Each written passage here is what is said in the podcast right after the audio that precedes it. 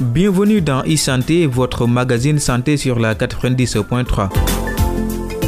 Nous parlons toujours des papillomavirus qui sont à l'origine de neuf types de cancers chez l'être humain. Parmi ces pathologies, le cancer du pénis et cette maladie est beaucoup plus fréquente chez les non-circoncis, d'après Dr Omar Kassama, gynécologue obstétricien, par ailleurs président de la Société sénégalaise de colposcopie et de pathologie liées au papillomavirus.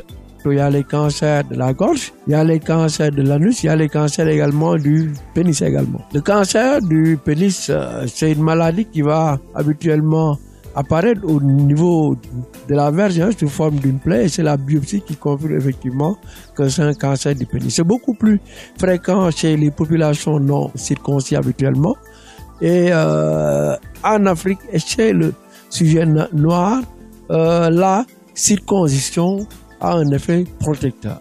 Merci au docteur Oumar Gassama, gynécologue obstétricien. Merci beaucoup à vous aussi, fidèles auditeurs. Rendez-vous vendredi pour un autre numéro.